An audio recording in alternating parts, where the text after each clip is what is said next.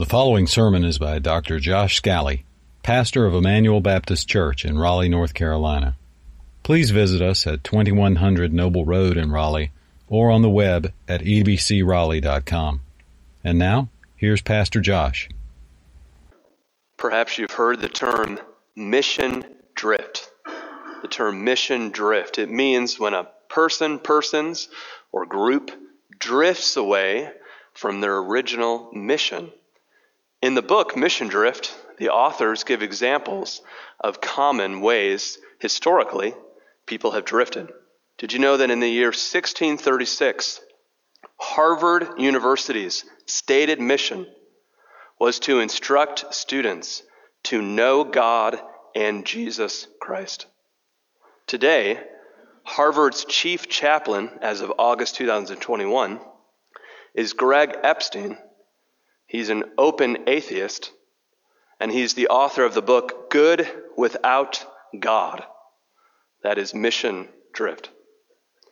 In today's passage, we read the Great Commission, the mission for you, for me, for us.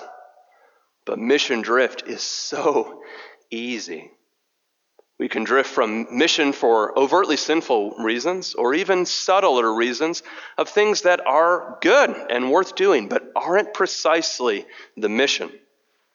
Think of how we can do that personally. In our life, we can start to think that we're here to build our own legacy or to build our own brand or to accomplish our own achievements. Some of us can start to think we're here for the purpose of winning political arguments on Facebook we can start thinking that we're here to protect our personal comfort and to put boundaries around our own leisure. We think we're here so that we can have a perfectly controlled schedule. Or as a church, we can start believing that we're here for an inward focus.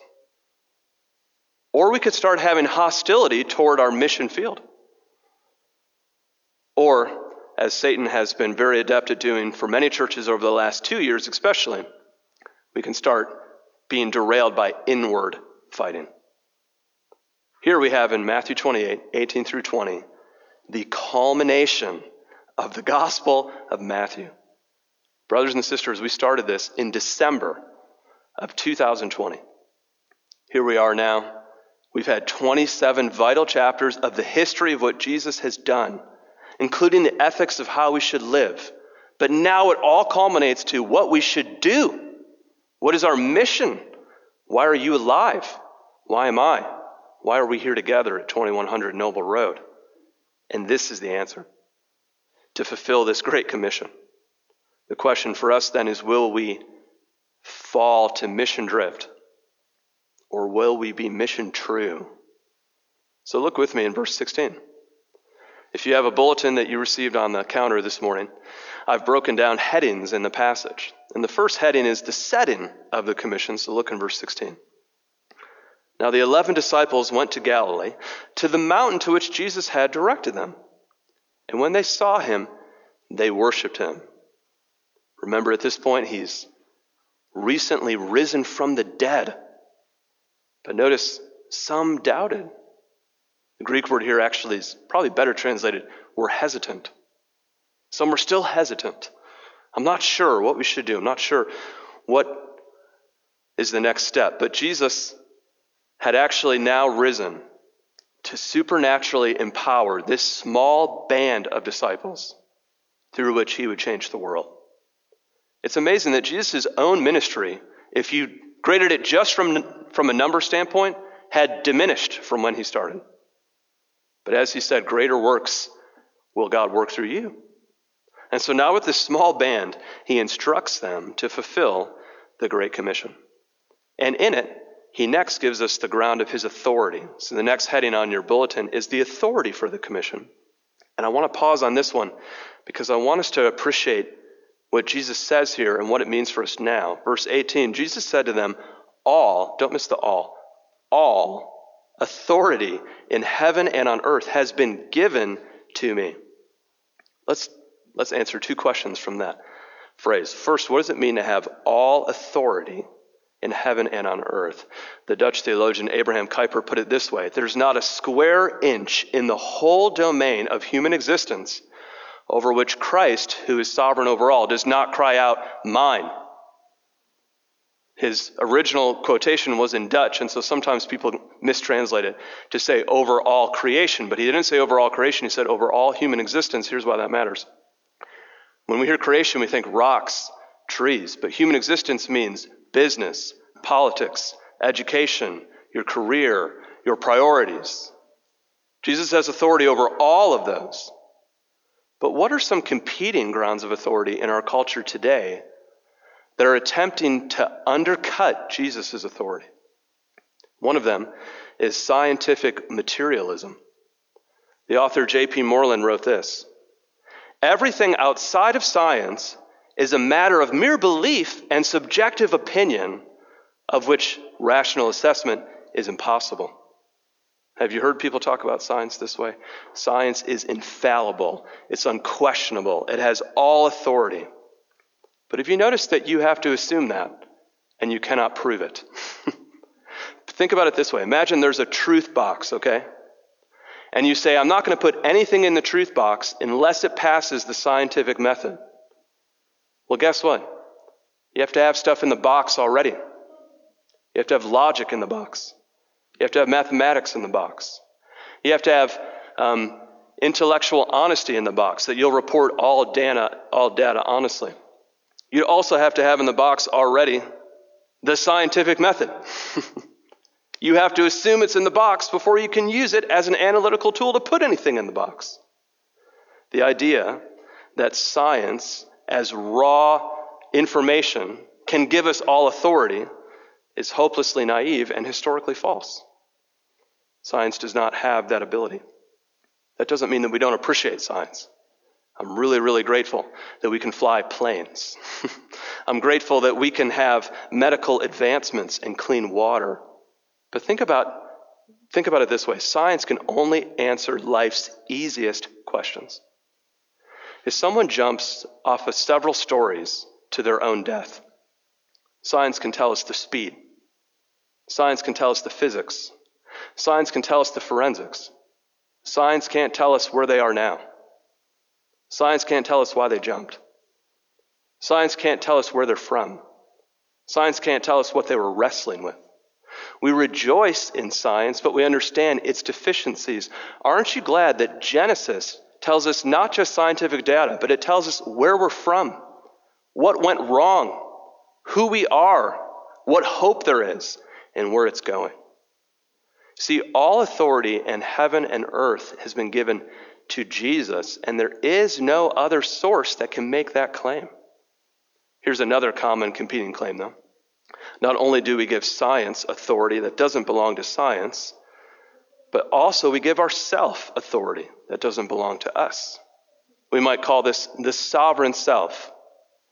Now, in, in history, there was a long time in human history where individuals were devalued. When Christianity Christianized the world, one of the good things it did is it gave individuals dignity. But a common thing we do is we take a Christian truth and then we shoot the arrow way past the target. So now instead of humans having dignity, individuals have sovereignty. Individuals determine truth or meaning or authority. But have you thought about how unstable that is? If you and I are able to determine truth, meaning, and identity, that assumes that we even know from one day to the next what we want. But our feelings are very, very fickle, which gives us an incredibly unstable sinking sand of a foundation. But further, if you and I are sovereign self, that are able to make our own conclusions without being impacted by society, we're actually believing an illusion. In 1976, Gail Sheehy wrote the book Passages. In it, she said, You need to be able to look inside and express yourself apart from any external valuations or accreditations. But is that actually possible? Can you look within and express yourself without being influenced by any other external interpretive grid? Haven't you noticed when the world says, just believe in yourself and be true to yourself, then they tell you what it means to be true to yourself. the reality is, sovereign self is not only unstable, it's an illusion. So, hear what Jesus said in verse 18 There is only one person with all authority in heaven and on earth, and it's not a fill in the blank question.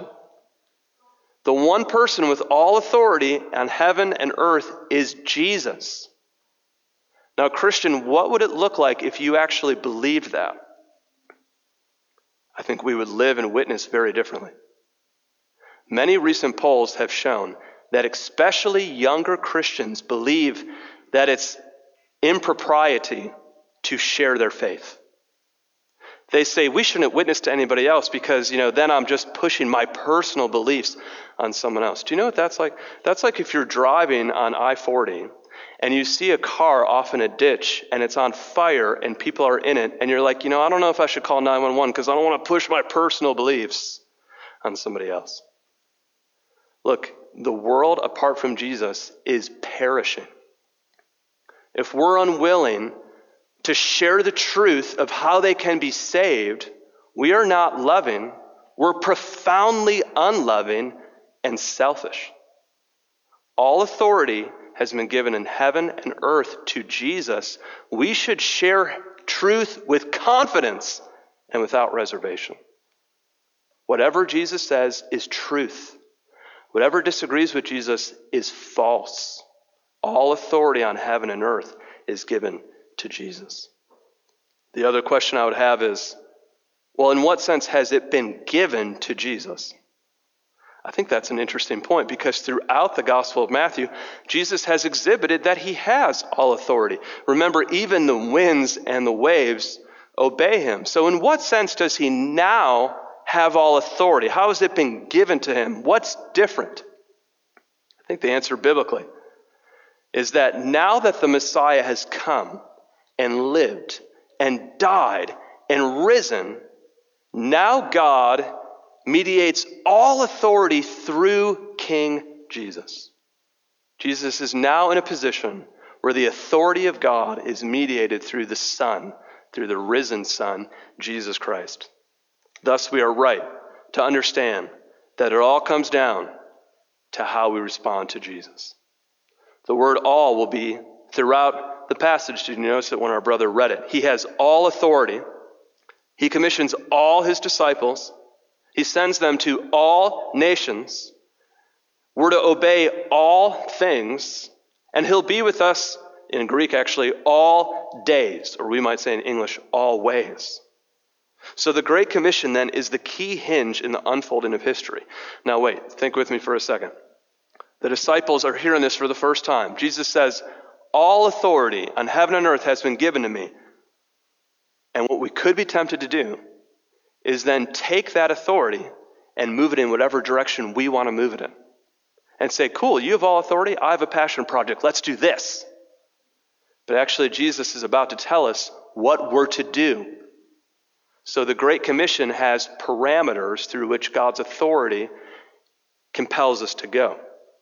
So look now in verse 19. And if you're on the bulletin, this is now the heading The Commission Make and Mature Disciples. Now, whatever byproducts come out of the commission, cultural renewal, cultural transformation, praise God. But those are not actually the commission. The commission is verse 19. Go therefore and make disciples of all nations, baptizing them in the name of the Father and of the Son and of the Holy Spirit. The, the word therefore is important.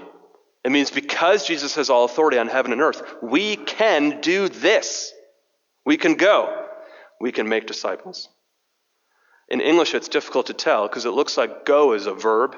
It looks like baptize or teach might be a verb, but there's actually only one verb in this entire section of Jesus' teaching, and it's the verb translated in English, make disciples. This is the one thing he's called us to do. It's in the second person plural, so he's calling all of his disciples to do it.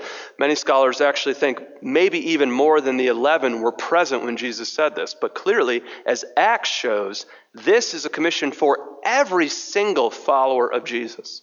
So all disciples are to make disciples. Now, the word go in English looks like a verb, and, and that's okay to get technical for just a moment.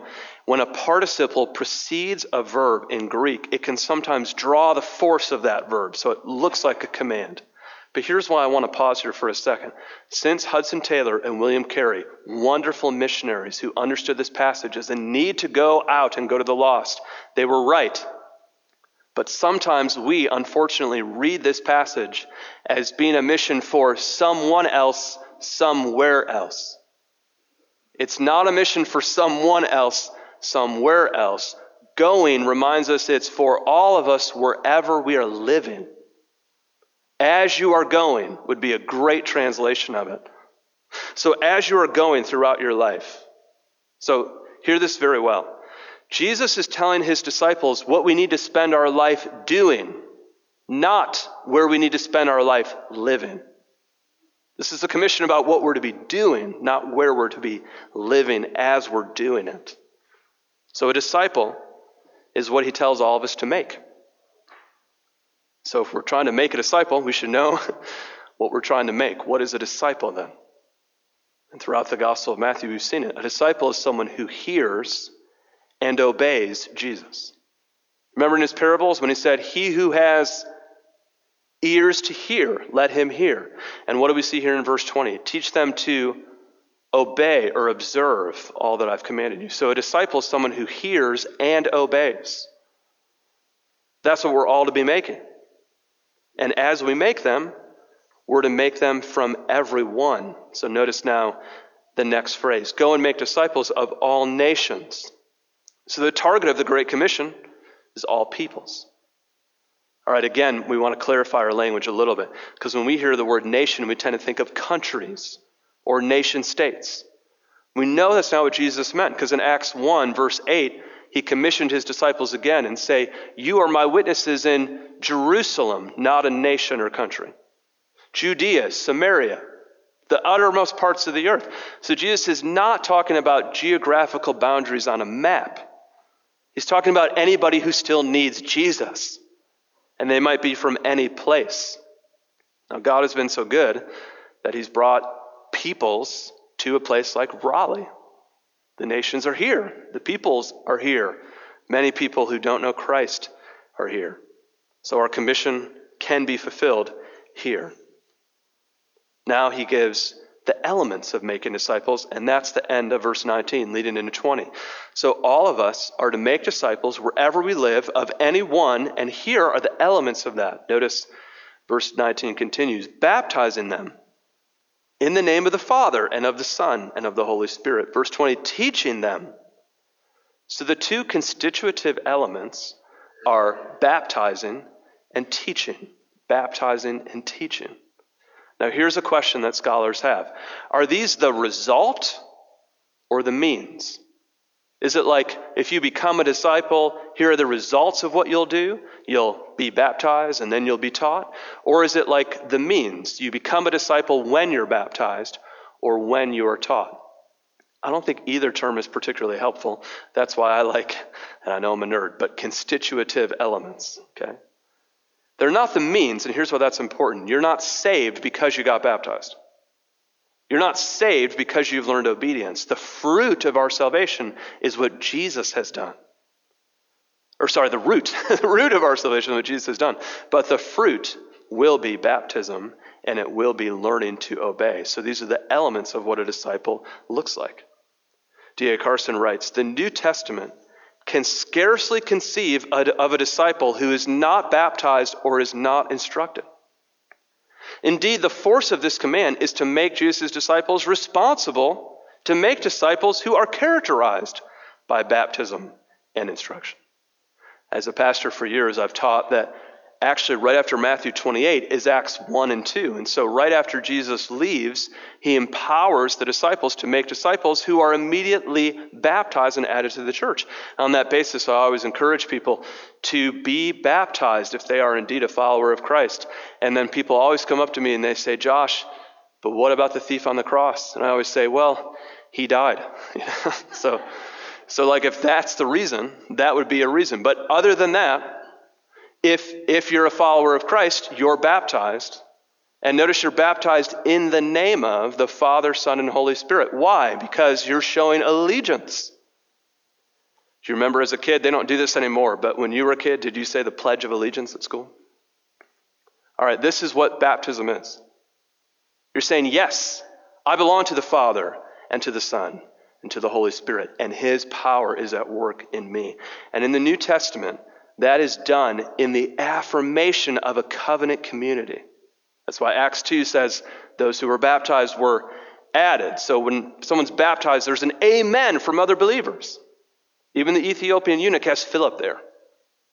So the idea is that covenant community happens through the entrance of baptism.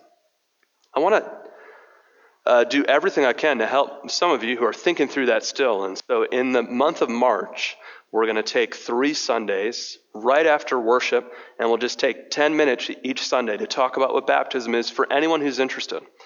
I've done this for years, and there's a little tiny book you get called Understanding Baptism. It's very small, but very, very helpful. If you haven't been baptized, or if you're interested in it, I encourage you to come to the class. Whether or not at the end you determine to be baptized, still come and learn about it. It's a helpful way to make sure we're clear on this important ordinance. Notice the verse continues. The next element is revealed in verse 20. We are not only baptized, but also we are to be taught.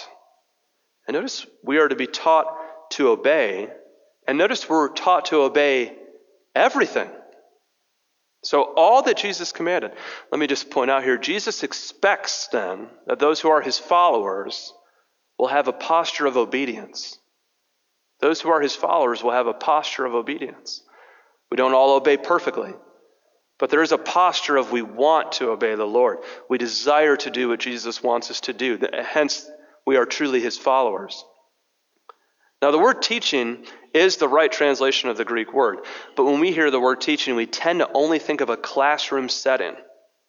But remember, throughout the Gospel of Matthew, though Jesus has taught publicly five times, most of his instruction has been via imitation.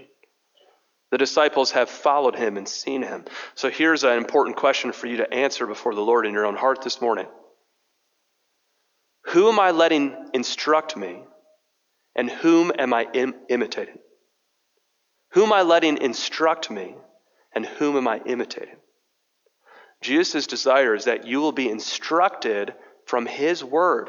Remember all that he's commanded us. And that you will learn to imitate people who are following him well. A key thing that I would encourage you to do if you haven't done this, um, attend a Sunday school class so that you can receive instruction, but also see others follow Christ and you can grow in imitation. As a church, we need to always be thinking through this well, but, but make sure you think through it and, and tell me, Josh, I, I don't know, where can I learn how to imitate Christ? Where can I receive instruction from Christ? Look, we're all imitating something. And we're all receiving instruction from somewhere. Make sure it's from Jesus. Now, this reminds us that disciples grow and that the Make Disciples command isn't just the entrance exam, but these are disciples who continue a journey of following Jesus. It's been said well, we're not to make decisions, we're to make disciples.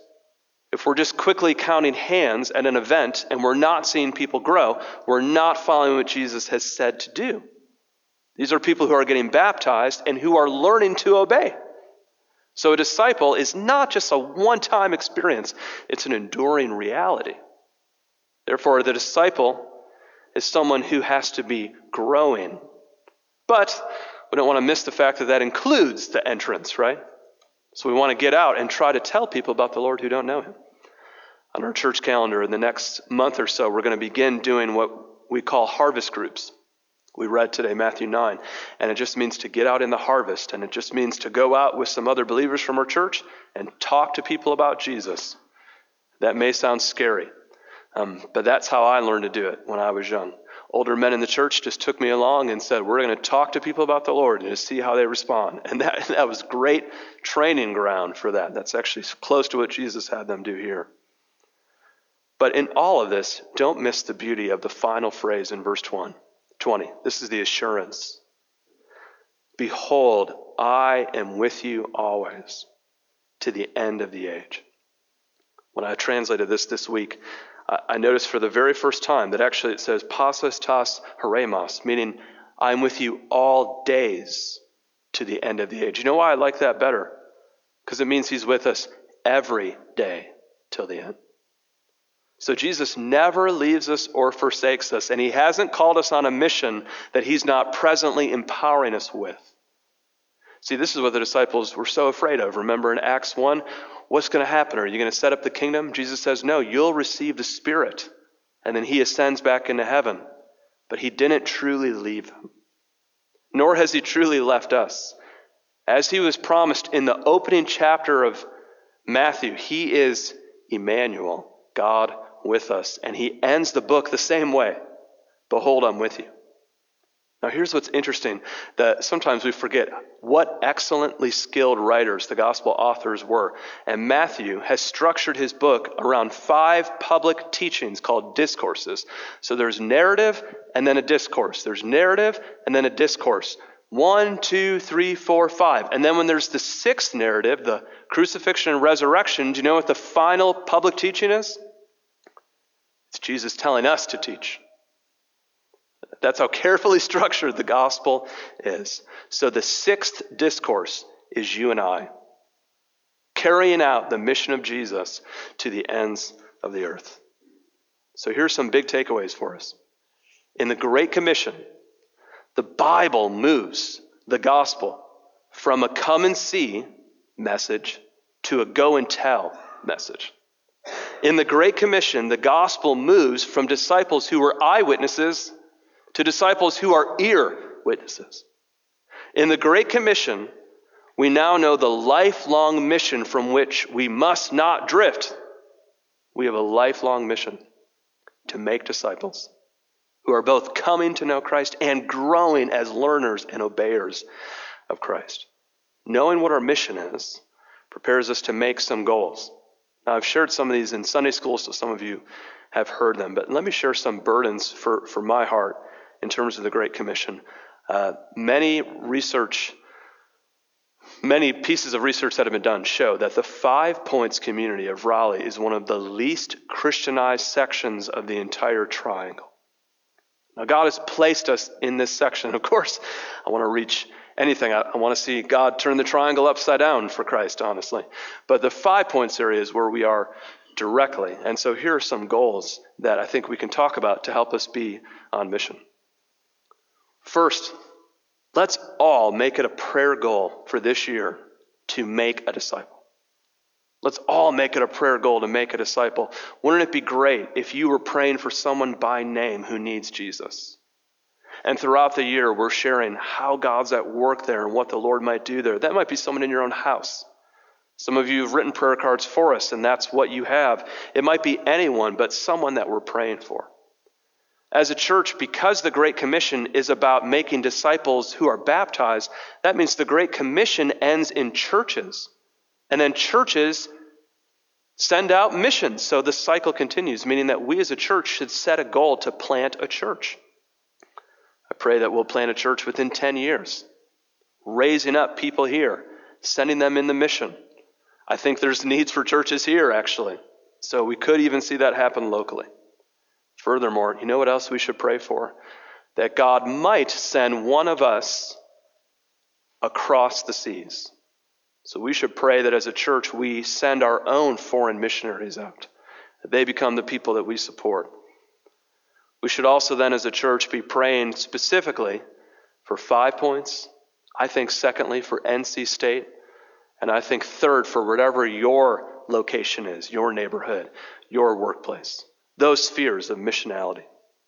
In short, though, here's what the prayer is May God give us a greater concern for the Great Commission. Now, this morning, if you're here and you're thinking, well, that's an interesting mission for Christians to have, but you might say, I'm not a Christian. Where does this leave me? Remember, Matthew 1, verse 21, we're told that God's Son is to be named Jesus because he's come to save his people from their sins. Romans 5 8 puts it memorably that God demonstrated his love toward us and that while we were still sinners, Christ died for us. Now, Matthew makes this clear. We read Matthew 9 together. Jesus' compassion are on the helpless and harassed sheep without a shepherd. If you're here today and you don't know Jesus as your shepherd, he loves you even now. In fact, when Jesus is asked what the greatest commandment is, he says to love the Lord your God, but second, to love your neighbor as yourself. And that love was expressed most clearly on the cross. So, what you should know this morning is that Jesus has come to give his life for the mission. And he cares about everyone in the mission field. So, if today you think, well, I'm not a believer, well, then you're the one he came to save. And the mission is for you to come and receive Jesus and follow him. And for us, it's to help you. May we grow together. Let's pray together this morning. Father, thank you, Lord, for clarity about the mission. And I pray for power to keep us from drifting.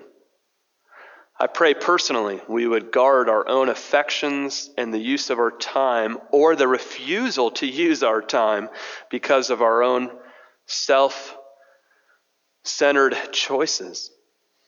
And instead, Lord, help us to see our Savior on a cross and to realize that that will interrupt our resources, that will interrupt our schedule, that will change the way we make choices about what we're going to do with our life, everything from where we live to who we spend our time with, because we have a mission.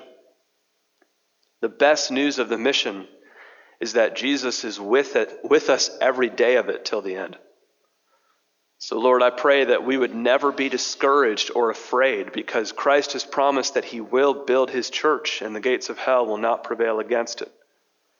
So, Lord, we pray that you would send us out into our mission field this year with power. We pray, Lord, that we would see you bring people to yourself.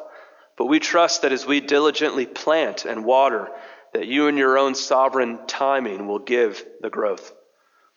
So help us individually, but help us collectively as Emmanuel. God, we thank you so much, though, that the reason we have a mission to go is because Jesus came. And then Jesus went to the cross in our place. So, God, as sinners who deserve the righteous wrath that leads us to our own death, we see that Jesus' death frees us from it and that he's risen for life so that we can die never again but have life eternally. So help us to remember what He's given. And if someone this morning needs to receive it, move them to receive it. In His name I pray. Amen. You've been listening to Josh Scally, pastor of Emmanuel Baptist Church in Raleigh, North Carolina. For more information and free access to other messages, go to ebcraleigh.com. That's E B C R A L E I G H dot com.